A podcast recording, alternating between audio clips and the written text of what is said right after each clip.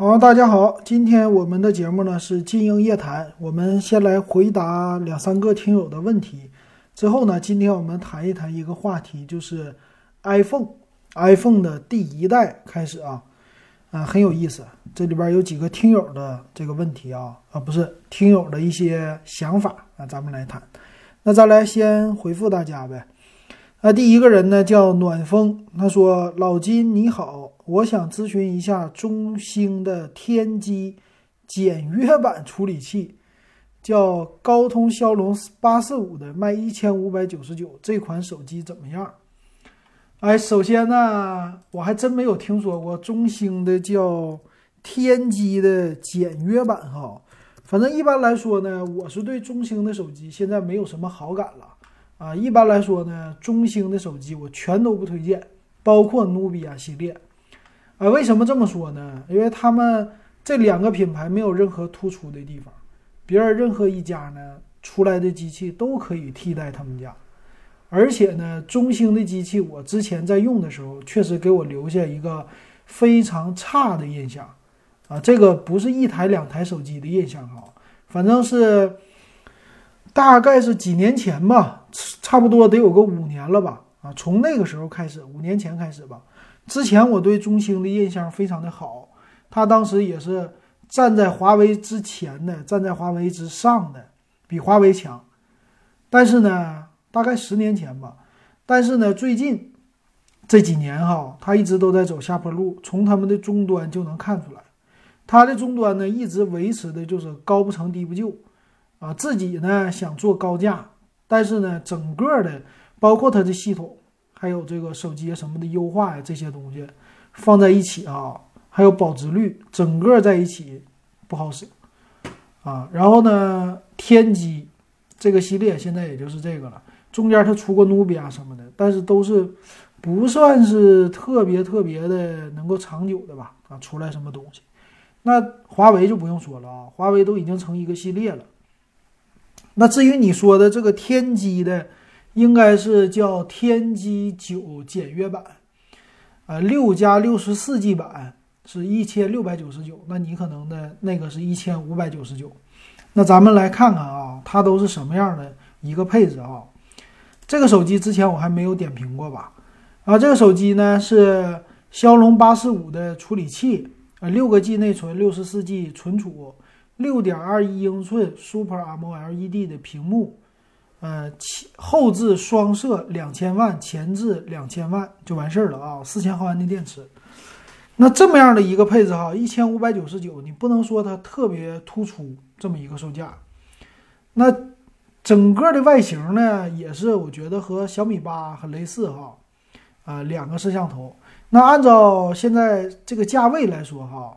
骁龙的八四五确实还是不错，但是呢，我觉得花六加六十四 G 再加上拍照啊、屏幕啊这些东西，花同样的价格，我买一个骁龙七三零或者是七幺二这样的处理器的，剩下的地方呢都不比它差，而且外形呢也比它做的好看。这种的机器，比如说 vivo 家，比如说 OPPO 家，比如说呃。realme、realme 家或者小米，咱都可以这么说啊。任何你都随便挑，就哪怕是荣耀系列的，虽然说可能处理器性能不如它，其他方面你都可以挑啊。就是挑出来一个比它外观好看、系统好、处理的速度也不慢的这种机器。那如果你买直接买小米八的话，配置和它一样，没什么区别，呃，价位呢和它还差不多。那你就算呗啊，这样的一个价位的机型的话，那它有什么样的突出的特点吗？没有啊，跟这些都比不了。而且呢，有可能啊，你买他们家的手机，他们家的系统可能还会有点卡，或者说呢，定期就不给你更新了。就是后续啊，你比如说我买个小米八，我可能用到米 UI，现在是马上会出来十一了，它可能用到米 UI 十二或者十三都可以。但是中兴啊，你不一定能指望上啊，可能说它米 UI 那不是中兴的这种 UI 能给你到什么时候呢？我不敢说哈，而且它也没有啊，两千万像素、一千两百万像素这么一个两个高清摄像头，没有四千八百万，对吧？该有的都没有，我买它干嘛？没有必要哈。我觉得你再看看别人家就好了。好，这是第一位的回答哈。第二位叫酷麦啊，他说：“你好，小米 CC 九和魅族十六 x S，还有 vivo 的 Z 五这三个哪个好？比较下拍照、续航、运行。”首先来说呢，小米的 CC 九，我第一个就建议你给它排除掉。为什么呢？我在点评的时候，小米的 CC 九啊，我感觉是一个高价低配的啊这么一个产品。呃，这个产品呢，价格吧一千六百九十九起了，现在哈，它呢就是个三摄呀什么的，但整体来说，我觉得不占什么优势。啊，这个售价虽然说它是骁龙七幺零处理器，啊，别的地方看起来还不错，但是总体来说啊，一般啊，我就给它定义是一般。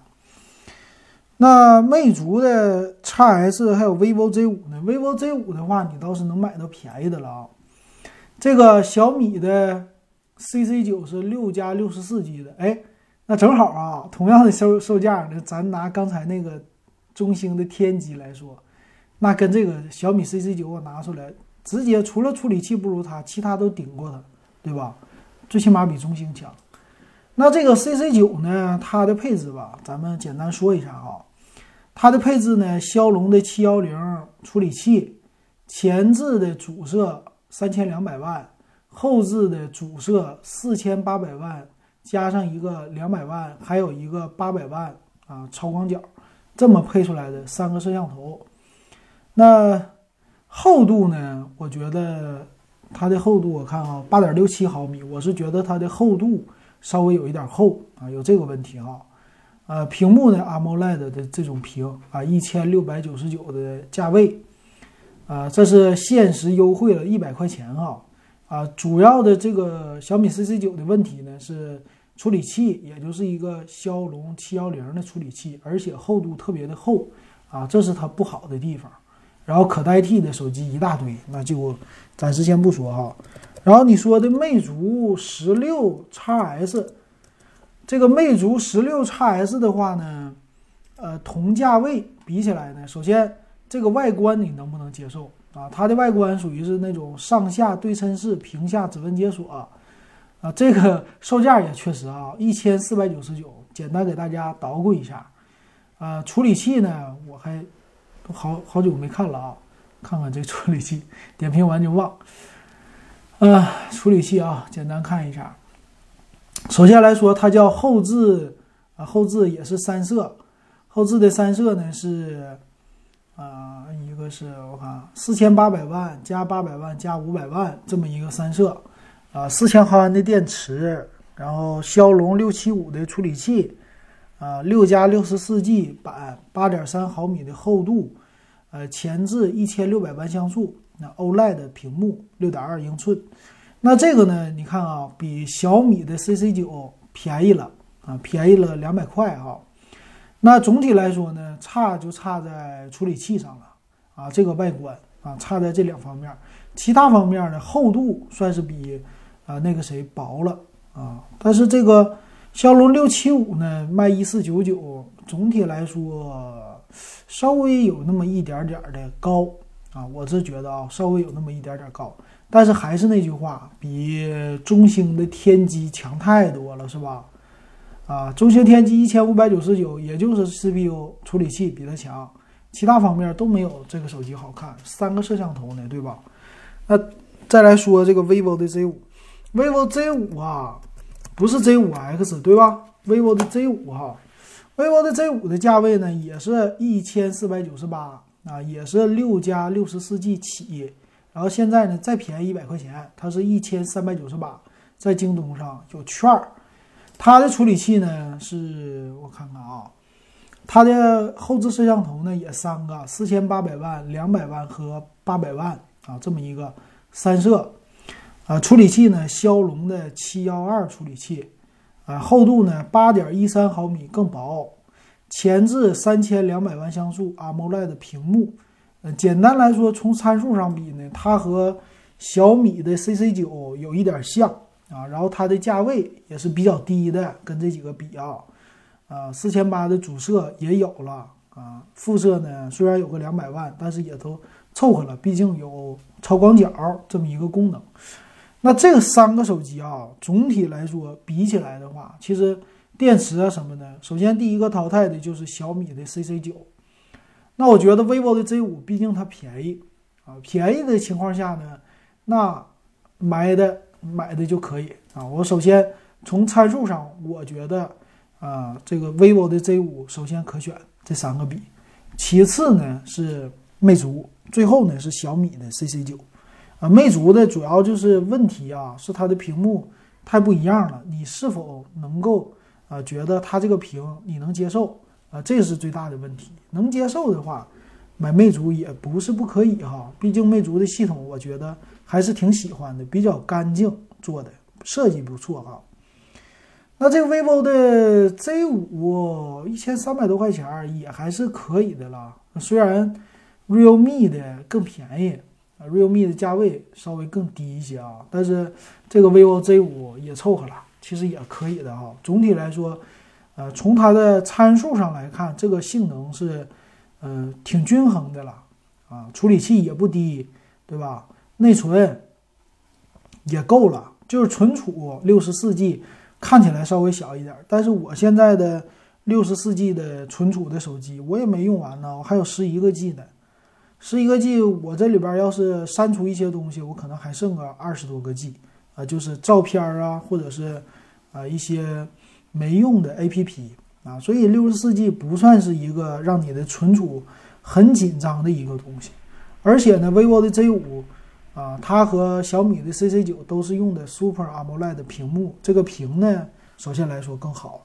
它占的优势就是屏薄、价格低、厚度少，这三个里最低的，那肯定先选这个了，毕竟对吧？同样的价位嘛，那价位更低，当然选这个了。那这种。千元机无所谓品牌，主要是来说要看就是质量啊。一个当然品牌是也是挺好的啊，品牌的话第一位的哈。品 怎么说呢？不能说特意第一位，但总要来看哈。从性价比的角度啊，这些我觉得你选这个还是可以的啊。这是我给你的一个回复。行，那感谢大家的提问哈。如果你们也有问题的话，你可以加我的微信 w e b 幺五三。呃，三块钱现在是入电子数码点评的群，呃，我们的群呢现在有第一个群哈，三百七十六个人，我们马上到四百个人，就也还有二十四个名额，三块钱我们就呃第一个群就满了，然后建第二个微信群，这个呢就五块钱入群，将来我肯定涨到十块钱，这个放心吧，可能第二个群结束咱们就涨到十块钱了啊。行，那。下一个呢，我们就来说一说 iPhone 了。首先呢，我得特别感谢我们的听友，真是喜欢听我们的节目，而且呢，愿意给我们的节目就来一些新花样。所以呢，我们的这位听友啊，他不愿意让我透透露姓名，我也就不说他的名字了。但是非常感谢他呢，特意给我留言说有两个设备给我，给我什么了呢？一个是 iPhone 的第一代。一个呢是 iPhone 四，给我寄来了这两款手机，而且特别细心哈，在给我寄过来的时候，这两个手机的数据线保存的完好，还有给我了一个苹果的耳机都寄过来了。另外呢，还特意写了一个纸条，告诉我，呃，要注意一下啊，慢慢的拆封。所以特别的感谢我们这位的听友哈。所以拿到 iPhone 第一代啊，令我就非常的怎么说，非常的高兴啊，啊，也是非常惊喜的，因为我之前呢从来没有摸过 iPhone 的第一代，因为毕竟嘛，这个当年特别特别贵的一款手机，所以我就搞了一个活动啊，我们这个群里边也是最近一直没怎么搞活动啊，我就搞了一个说手机这么一个活动。啊，之前的节目也给大家说了，最近这五天是征稿，征到了四号，十月四号的晚上十二点。这争的是什么呢？就是你跟 iPhone 当时是第一代啊，我想让大家写一写自己跟 iPhone 第一代的一个使用感受的故事，或者当时如果你买不起的话，那你看第一代 iPhone 的时候，你当时有什么样的感觉？然后后来呢，那听友就建议我说，第一个我的第一个 iPhone 啊，这种的，啊，说说这样的事儿也可以啊，反正是这样的话，参与的人呢就可以抽奖啊，我们是给大家一个福利嘛。那这个抽奖呢是有几个人呢？我们的呃有一位听友他就不那啥了，不参与了，把机会留给别人了。那除了他之外，哈，参与的人数，啊，参加抽奖的一共是八个人，啊，我们群里边的这些小伙伴啊，一个叫一只猫，葛老板，肉肉的小肚腩，秋萍，ZZG，我是一个兵，徐鑫，还有人在旅途加点油，一共是他们八位。啊，当然了，留言的话一共是九位朋友啊，非常感谢他们的给我的留言哈，每一条一会儿我们都读出来，然后也是他们呢一会儿我就抽奖啊，这八位。抽奖呢抽出来一位啊，送给他一个小米的小米的小音箱，这个是四十九块钱的一个随身的音箱哈，到时候就我会。啊，抽奖一会儿结束节目的时候啊，咱们就计时来抽奖吧。然后我，然后我通知他，把奖品就给他寄过去了。以后没事儿呢，我再搞一搞这方面的啊。我家里边还有挺多设备，当然这个是全新的啊。之后我想我抽一抽我用的比较好的产品，然后我自己闲置的再分给大家啊，就大家一起玩儿玩儿这个数码啊。那首先咱们来说一说这个 iPhone 第一代吧。iPhone 第一代呢，刚才我还特意。回顾了一下 iPhone 的发布会啊，这是史蒂夫·乔布斯在2007年苹果公司的 iPhone 发布的问世的时候啊，那时候乔布斯还没死，也挺可惜，他是2011年去世的。哎呀，挺快哈！你说到现在都已经多少年了？八年过去了啊！他的逝世是啊，2011年，反正十月份啊，正好是多少周年？八周年吧。啊，确实挺可惜的，这么一个人。那这个是他到 iPhone 四的时候死了嘛？啊，挺可惜的啊。那咱们来看看啊，这个第一个发布会，嗯，他说了，他说呢，就走上发布会的时候，我就看字幕给大家说啊。他说啊，从两年半之前我就已经在这儿期待这一天了，就走上发布会的时候，那。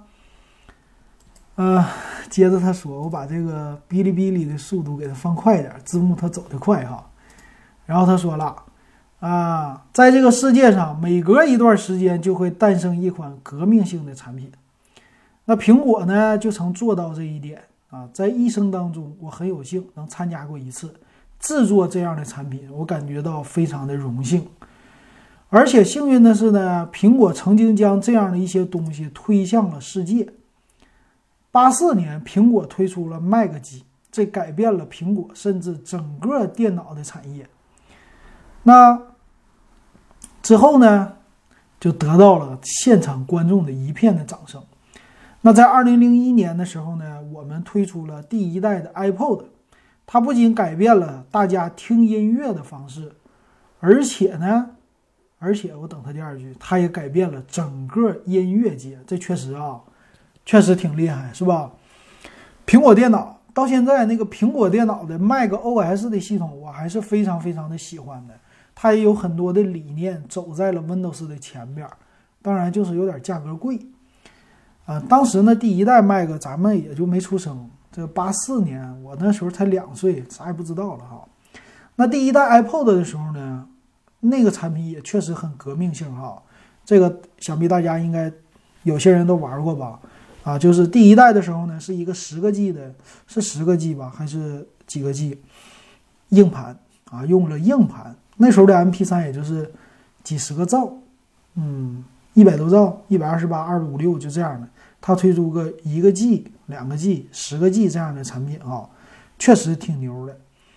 那这次呢，他说啊，现在呢，就是二零零七年，我们要推出三样同样具有革命性意义的产品。是什么呢？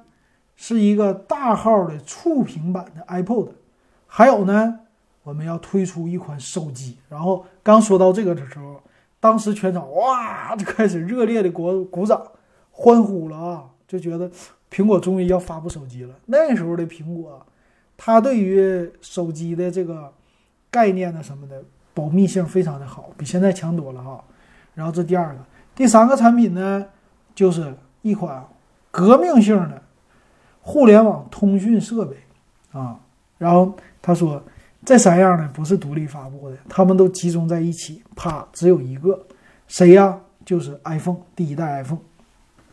然后这么说了，他举了个例子，他也说了，啊，第一代的就现在的很多的手机啊，啊，有一些问题。当时啊，有什什么问题呢？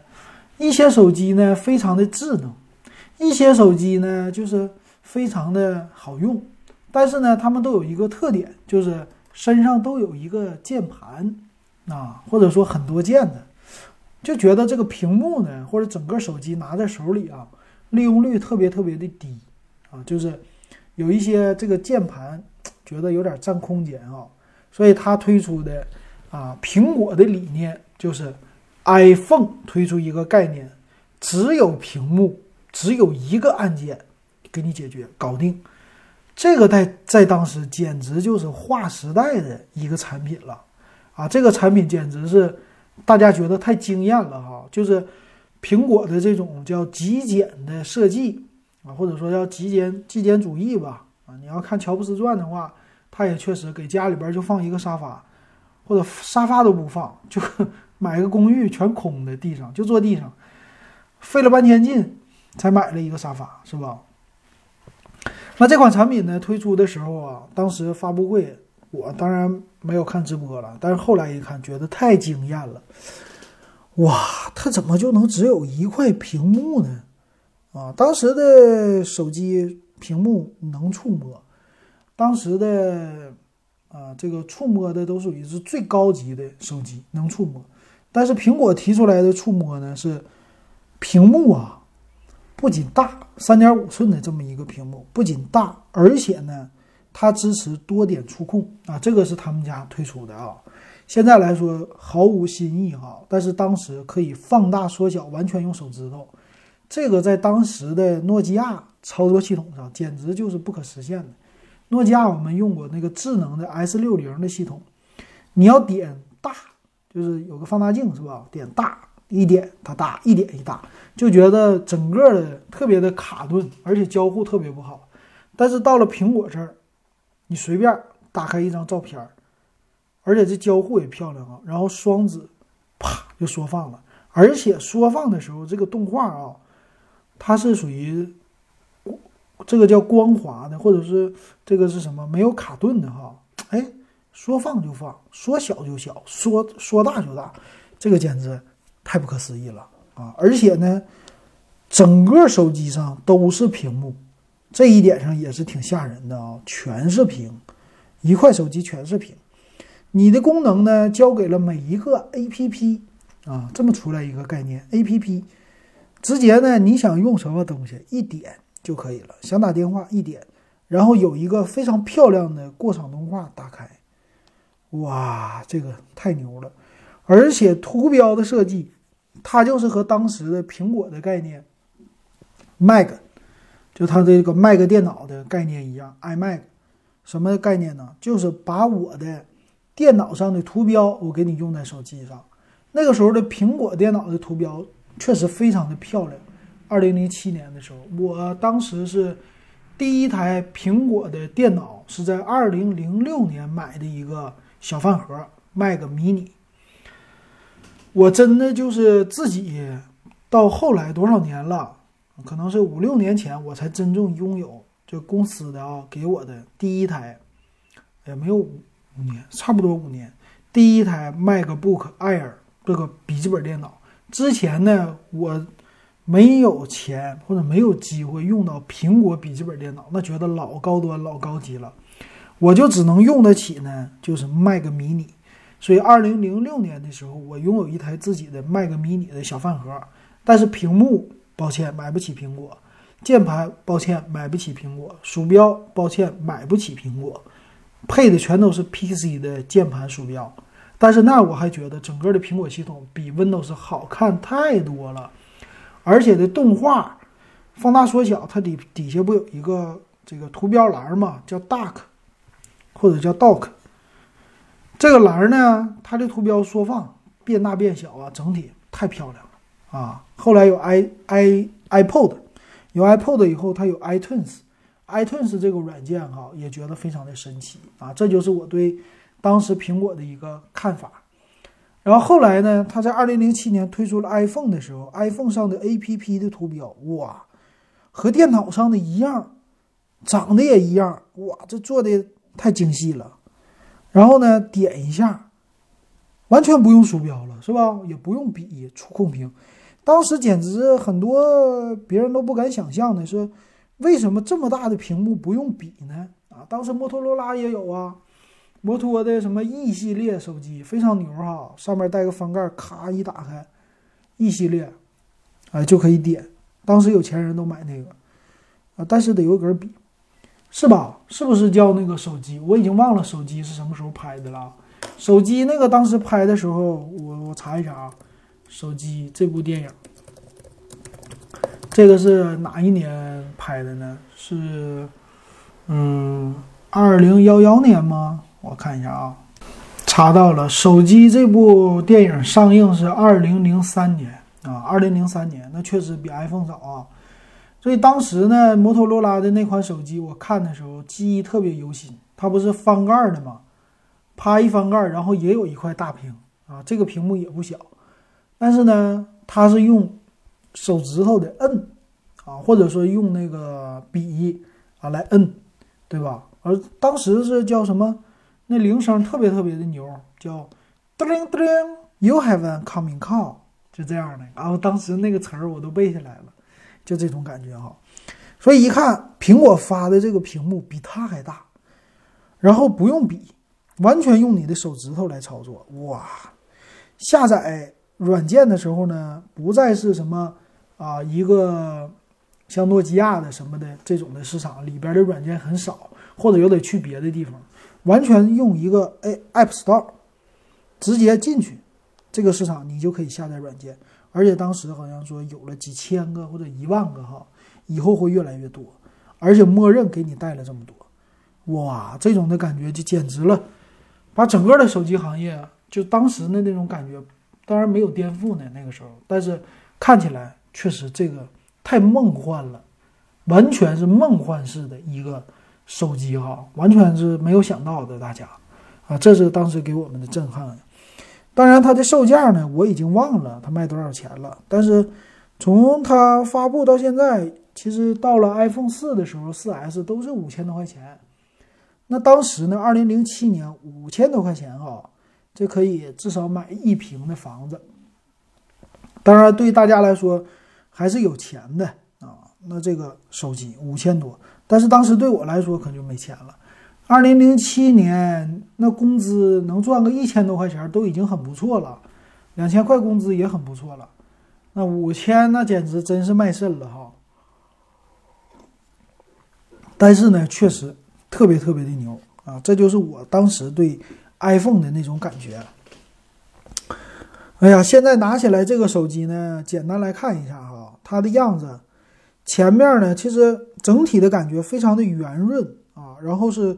铝合金的这种机身，后边一个苹果的 logo，苹果这 logo 呢也是铝合金的啊，打磨出来的。整个跟拿在手里呢，这个手机非常的有质感。那个呢是一直苹果手机给我的感觉哈，特别的重啊，金属的这种质感。拿在手里，我感觉第一代和我现在的七 Plus 比起来不相上下，重量啊，我感觉甚至稍微。可能比它还重一点儿啊，稍微有一点这种感觉哈，你也能看出来，当时虽然屏幕这么小，但是感觉沉甸甸的，咱拿在手里，和当时的那种诺基亚呀那些什么塑料盖的这个手机啊比起来，啊，还是稍微比它重一些的啊。后来诺基亚 N 系列也是特别特别的重的，然后呢，那屏幕你就不用说了，又宽又大这种屏，那还有呢？简洁的设计啊，然后背面你能看到背面呢，侧面哈，它的条特别大。然后经典的经典的三点五毫米耳机接口在顶部，还有呢，它的一个插手机卡也在顶部，还有一个电源键在顶部。手机的左侧呢是所有的按键，就是调音量、静音的，而且是实体键静音。哇，这个到现在一直没变。那右侧呢，非常的简洁，啥也没有。但同时代哈，我们比它时代晚一点的诺基亚，诺基亚的五二三零拿在我手里啊，诺基亚就非常的复杂，跟它比起来，啊，它的按键多啊，底下就有三个，左右侧呢，你看起来右侧一堆按键三四个，左侧呢又来两三个，上边呢又两三个啊，这种的就看起来特别特别的多。而且还有一点也不一样的是，它无法拆卸电池，是一体化的机身。为什么这么做呀？为了薄啊！虽然说当时啊，这个手机跟现在比起来不够薄了，但是跟当时的诺基亚比起来哈，足足的薄了至少得有四五毫米之多哈。可以说现在都薄出来快有一台我们的日常买到的七毫米多的手机这么一个厚度了。那从这一点上来说，也是显出来啊，它的设计也是特别有划时代意义、有设计感的。当然了，到了 iPhone 四的时候，比这个 iPhone 第一代更薄了啊，又薄了一个，它比诺基亚薄出来的三四厘、三四毫米的这么一个厚度啊，这是它的特色。像，这简单的我对 iPhone 第一代的印象啊。同时，它给我的 iPhone 四呢，这个大家我估计很多人就更熟悉了啊。iPhone 四呢，当时也是五千多块钱，一个月的一个多月的工资，啊，有的人一个月的工资可以买得起一台。但是这个 iPhone 四呢，也是特别特别的耐久，使用起来啊。啊，这个 iPhone 四我就先不多说了。那这个 iPhone 第一代啊，现在运行起来啊，需要滑动解锁。现在很多手机已经没有滑动解锁了啊。滑动解锁之后呢？它现在是八个 G 的存储的版本，啊，系统呢现在是三点一点三啊，这是第 iOS 三的系统了。然后它的网络我记得应该是二 G 的网络，并没有三 G 的网啊。后来除了三 GS 以后才是有三 G 网的啊。那整体来说呢，它的功能特别特别的少了，在现在。啊，有短信、日历、相机，嗯，地图、天气、备忘录啊，还有什么语音备忘录、计算器、App Store 啊，iPod 能听歌、能上网，也就这样了。那现在你要玩呢，基本上什么 APP 你都不能够那啥了，不能安装了，没有了啊，这一点特别的遗憾啊。第一代，包括这个 iPhone 四。iPhone 四呢，现在是 iOS 七点零的系统。我昨天弄了一下，也不行啊，很多 APP 都没了，所以这是非常遗憾的一个点吧。啊，就这个问题，其他没什么问题啊。行，那咱们来听一下听友们，听友们跟当时的第一代 iPhone 都有什么样的感觉呢？有什么感受哈？咱们一个一个来说一说。啊，这位听友啊，他不愿意透露姓名，我大概给大家说一下啊。他当时是买的 iPhone 的一代，那这个一代是怎么买的呢？那是这个意思啊，他是，呃，他最开始的时候在一个建筑工地看到一个工人手里边拿着一个手机，啊，他觉得这个手机很好，就是没有别的，就一个屏幕，所以一直用手在玩，就是手指头在上面玩，然后他就很好奇，过去跟人家聊天啊，问问这是什么手机啊？别人说这个是苹果手机。那当时一代呢，在国内并没有发售，我记得国内发售的时候应该是三 GS 吧，在联通上，所以没有发售发售的情况下呢，他就啊托人啊，他特别喜欢嘛，托人，呃，在美国就给买回来的，但是实际国内可能稍微会有流出来，具体怎么买咱不说了。买回来之后呢，特别的喜欢，但是呢，当时第一代的 iPhone 啊，我特意看了一下。确实哈，第一代的 iPhone 呢，它是分四 G 版和八 G 版的。他买的呢是八 G 版，也就是说他给我的这台啊是他给的。呃，他这个八 G 版呢，当时的售价是五百九十九美元。那咱们按人民币来换算，按八来算的话，六八四千八。所以到了手，乱七八糟的费用确实是五千多块钱哈。那第一代的 iPhone 呢，摄像头啊就只有两百万像素啊，而且呢不支持三 G 的网络，而且电池不能拿出来。他说拿到这个手机以后特别的兴奋，但是呢这个手机啊到国内不能用，必须得解锁啊，也就是说它有网络锁，或者说啊得破解，破解呢直接在手机上要安那个呃叫什么 CYDIA 这个叫什么 CD 啊，这叫什么？我到现在也不会读这个啊，但是现在还有，只要是要说要破解苹果解锁越狱，对吧？要越狱的话，必须得用它，啊，当时不是有一个电视剧嘛，叫《越狱》嘛，所以这个当时这个词儿特别的火，就跟着苹果来的，叫越狱。啊，越狱之后呢，他越狱啊，当时是在网上自己来查的啊，在网上查完了以后抄下来，抄下来之后，在啊，这是算是就是在手机上越狱啊，这个需要网络的啊。需要连 WiFi 上网，其实这个 WiFi 功能当时也是苹果第一个提出来的啊。很多诺基亚手机都不带 WiFi，包括后期诺基亚都不带 WiFi，很多哈。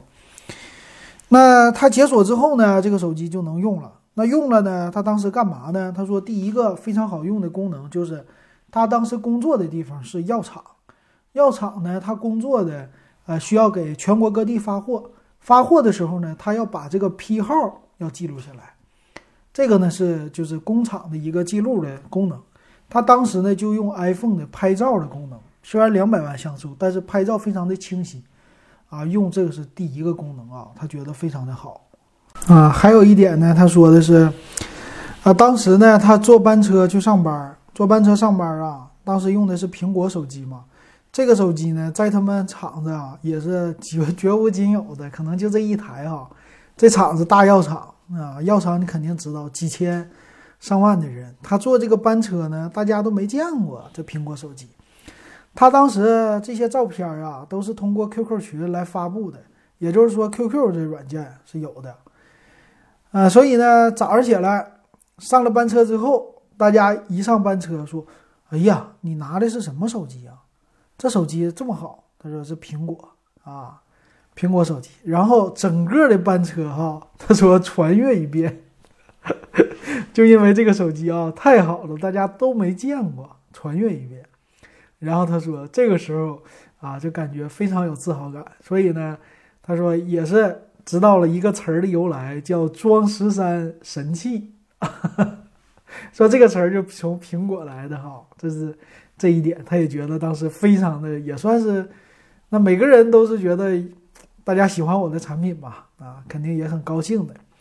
然后还有一点呢，就是他觉得苹果在当时啊，也是有一个理念挺好的吧，就是呃语言切换这个理念，这和很多的手机都不一样。你包括现在哈，就算是 Windows 也是这样的哈，没有，就是说什么呢？呃，我在苹果来使用的话，一种语言啊，它不是要现在叫多语言环境吗？这个语言呢，我可以随便设置啊。这个放在一个手机上，他觉得非常的不可思议哈。他说了，连西藏藏族的语言都有啊。这一点上来说，感觉特别特别的难得啊。就是一个苹果，你拿到一个手机之后，你不需要说什么，你买啊，当时诺基亚或者三星啊什么的，你买韩版的三星，那 OK，你就是韩文系统。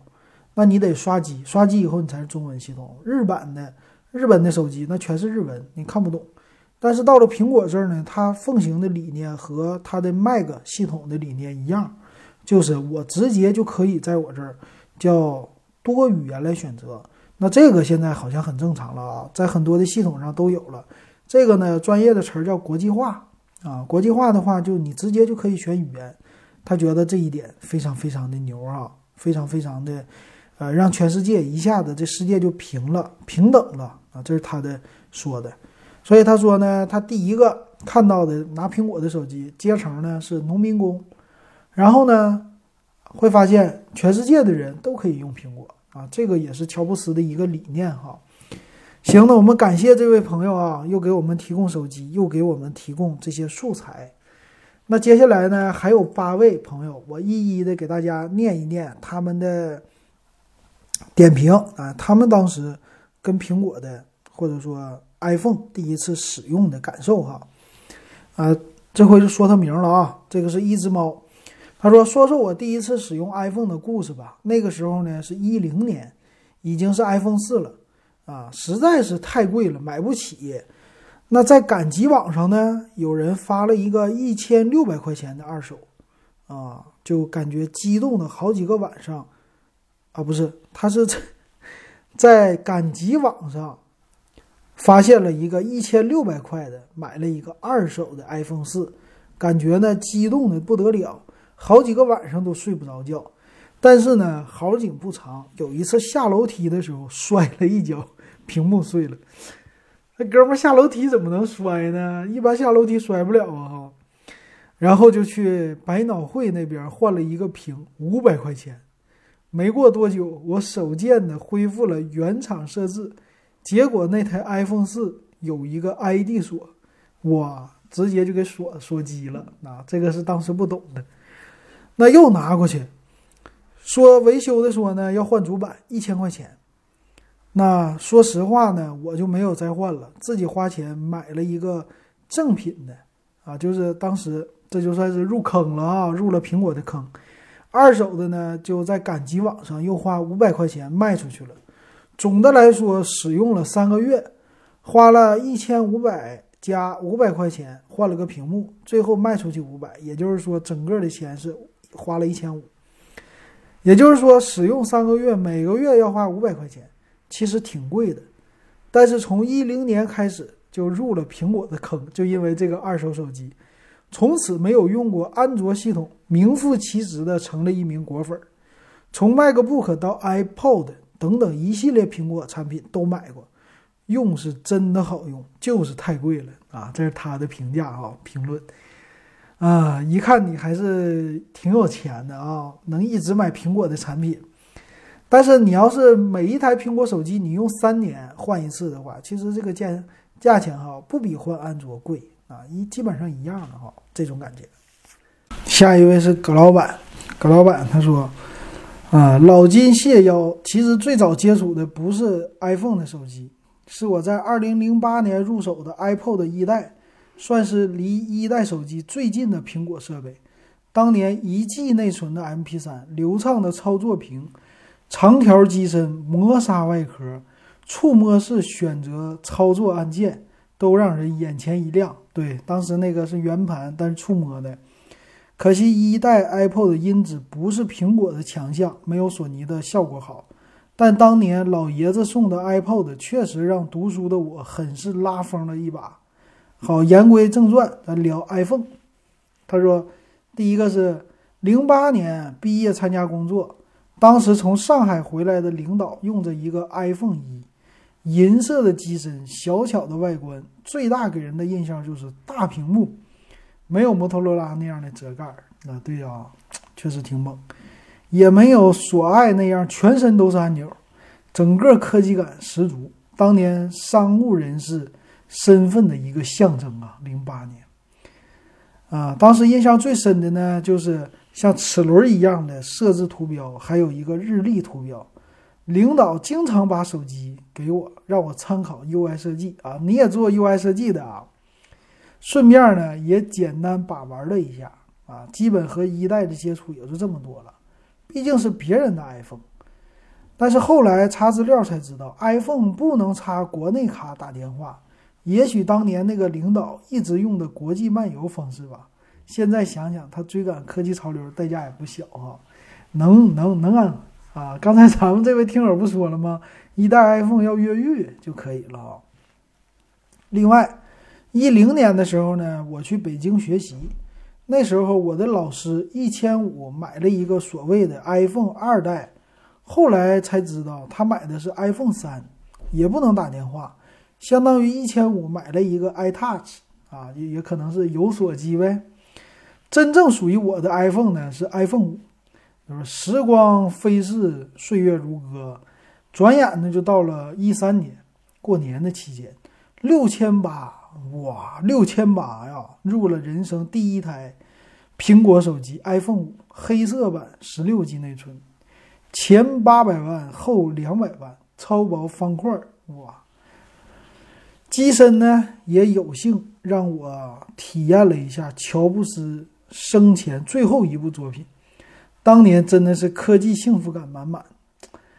当年这个 iPhone 五，大家就说了，等出到 iPhone 十的时候呢，它就是一个大长下巴了，因为 iPhone 五就在 iPhone 4S 的基础之上薄了加长了，别的没有任何变化，所以从那个时候大家就开始吐槽了，整个的苹果就没什么新意了啊。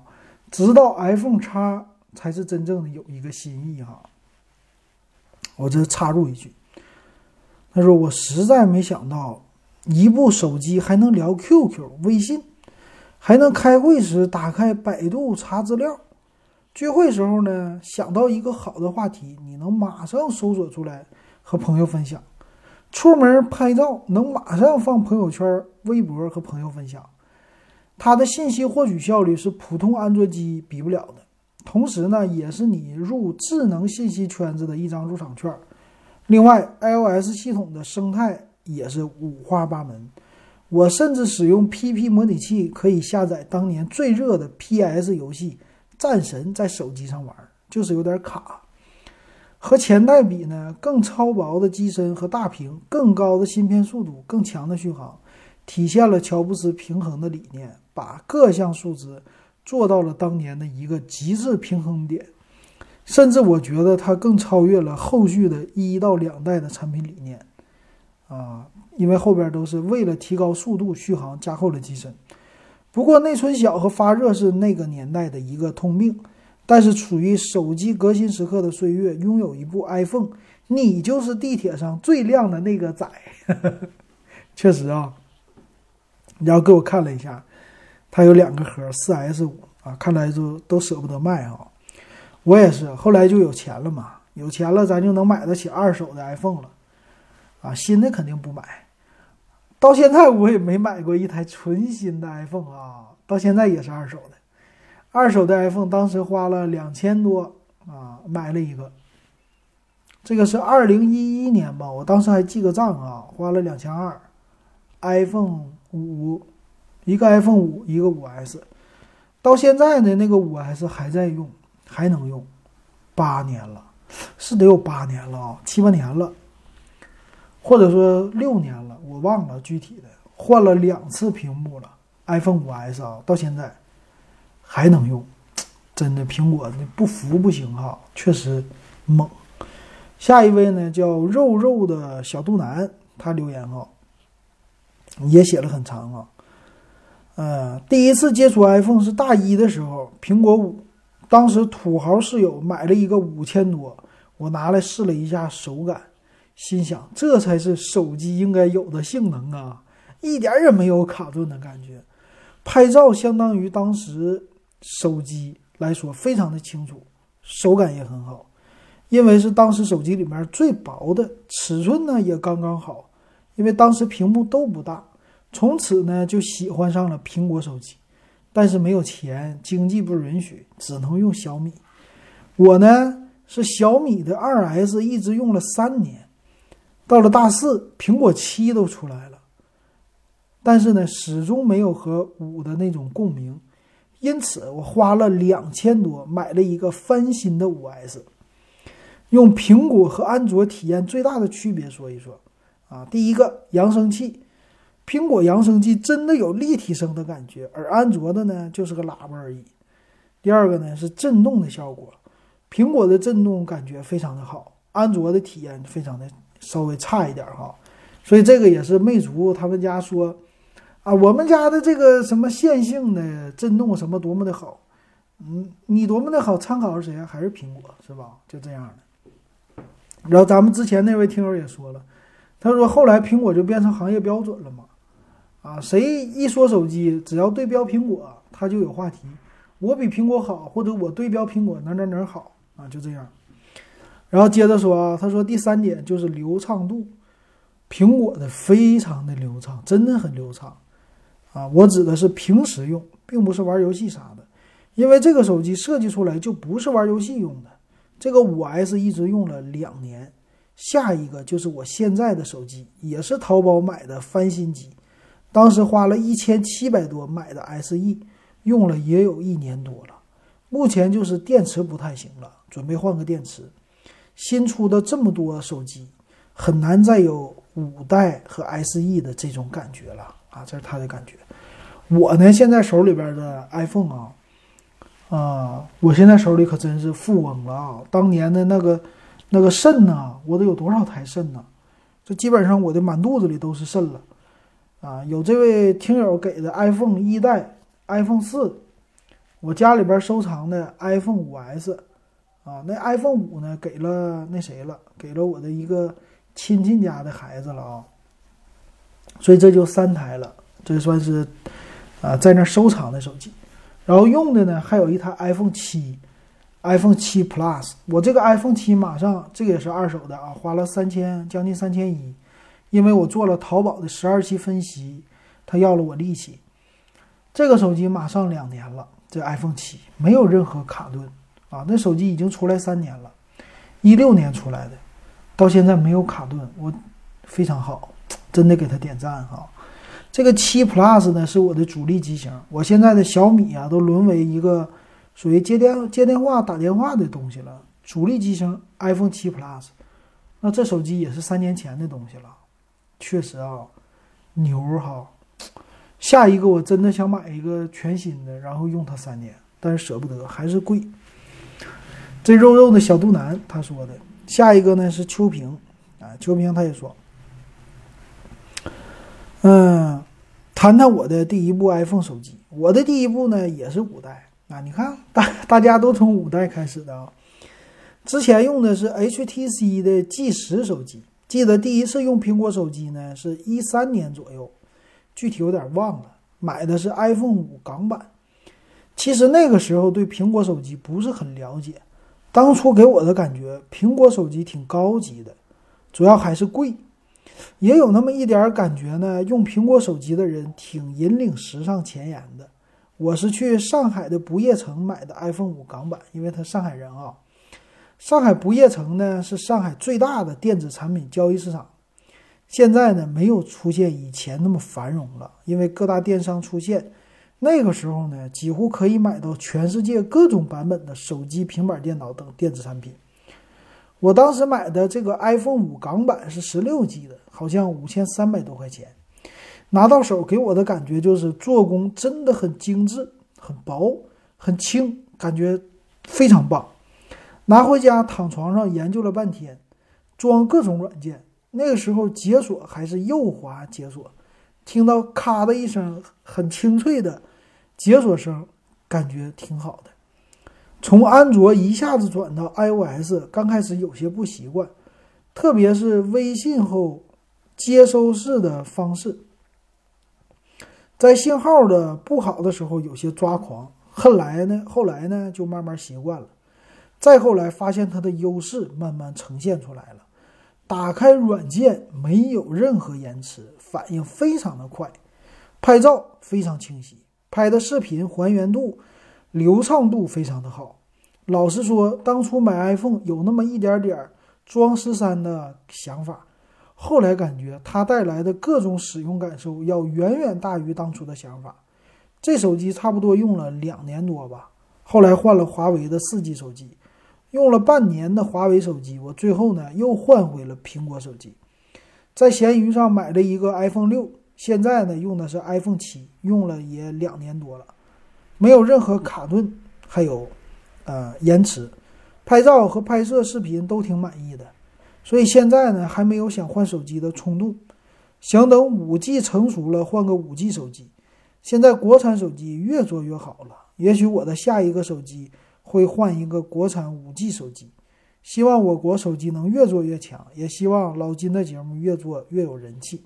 啊，谢谢谢谢大家啊，谢谢秋萍，咱们群里边的。经常咱们一起聊天的老听友了啊，没事聊的很有意思。他的工作也很有意思啊，在百米高空工作，应该得有一百米了吧？你工作的地方，可能超过了哈。下一位呢是 JJG，他说呢，一一年的时候第一次见到小伙伴的 iPhone 四，它的视网膜屏幕、金属中框、双面玻璃、迷你 SIM 卡、不可拆卸的电池，哇，性能好，反应快，在当年都是空前的，也注定了呢，它必然会成为手机发展史上的风向标。系统也是非常简洁。对比同时期各品牌旗舰产品，可以说是领先了一个时代也不为过。在经历了几个晚上反复思想斗争之后，拿出几乎两个月工资，将近五千大洋买了一部苹果的这个手机。之后呢，一直陪伴我到二零一七年。也就是说，iPhone 四你用到现在啊，啊，没换手机吗？应该不是吧？哈，挺厉害的啊。下一位呢是我是一个兵，他说的比较简单哈，那没事儿。他说呢，当年的苹果是一个身份的象征，拥有一部苹果 iPhone 是许多年轻人的梦想，那都卖了肾了，那肯定是梦想是吧？如今的苹果已失去了往日的魅力，但是我依然对苹果情有独钟。我认为 iPhone 的品质及可靠性是不容置疑的。使用过苹果都知道，这个系统对比安卓系统更加简约、更加严谨。现在呢，使用苹果的人数真的是太多了。随便看看公交车、高铁、地铁，啊，还有单位同事，百分之五十以上都是苹果。苹果已经不再是奢侈品牌了，也不是逼格的象征了。它现在使用的是 iPhone 六，确实啊，iPhone 真的现在已经是人人买得起了，所以它可以。涨价啊，涨到一个更高的价位，但是呢，发现涨不上去了，还是得卖五千多块钱啊。但是呢，现在也说了，说 iPhone 这个十一版本呢，它的一个成本可能也就是一千多块钱啊，多说两千块加渠道成本，那利润相当之高啊。这是现在苹果也算是又火了吧啊，iPhone 十一。然后下一位是徐鑫。徐鑫说的啊，啊，二零一一年秋天离开北京到杭州半年，换掉用的很爽的诺基亚 E 七二，换了 iPhone 四。后来呢，四 S 使用体验是革命性的，越狱什么的玩的不亦乐乎。一年后又买了 The New iPad 看剧，这期间还买了黑猫黑莓的九八幺零。或者是九六七零和索尼的一款六点四四寸的安卓机，已经不卡了，但流畅度呢还是跟 iOS 没法比啊！这是他的一个给我们呃说的哈，确实啊差的很多啊。那看看下一位啊，最后一位人在旅途加点油啊。他也是很简单的参加活动啊，因为当时我说了五十个字就够啊，五十个字以上。他说呢，我的第一部苹果呢是二零一四年的五 S，后来又换了六 P，之前用的诺基亚、三星，表妹夫推荐用的苹果，体验了一下当时世界上最先进的电子设备，使用后感觉确实做工精良，系统体验很好，丝滑般的顺滑。当时安卓机各方面与之有较大的差距，不过随着时间的推移，手机同质化了，现在的安卓也很好了，相对苹果更有性价比啊！这是他的一个点评啊。好，那就是以上咱们九位听友哈，这前八位大家给说的，哎呀，确实非常的感谢大家啊，感谢啊给我的留言。那行，咱们现在就给抽奖一下呗，这。八位的听友啊，为了感谢你们，我现在抽奖啊，我给它放在一个抽奖网站里。好，这八位我已经放进去了，然后点开始抽奖。中奖的是谁呢？OK，中奖者是肉肉的小肚腩。好，非常的感谢啊，他是倒数第三个给我们留言的，非常的感谢各位哈。肉肉的小肚腩中奖了，我马上在微信群里边艾特他。啊，也跟大家报告这个消息啊。好，那非常感谢大家的这期的节目的收听。那如果你喜欢，可以加我微信 w e b 幺五三。还有呢，有什么新的话题也可以告诉我，给我留言。有什么问题都可以给我留言。以后呢，咱再给大家做类似这样的活动，哎，也给大家发奖。啊，这样的话呢，听一听大家的那些，呃，当时的那些经验哈，非常的好。好，感谢大家的收听啊，今天咱们就到这儿。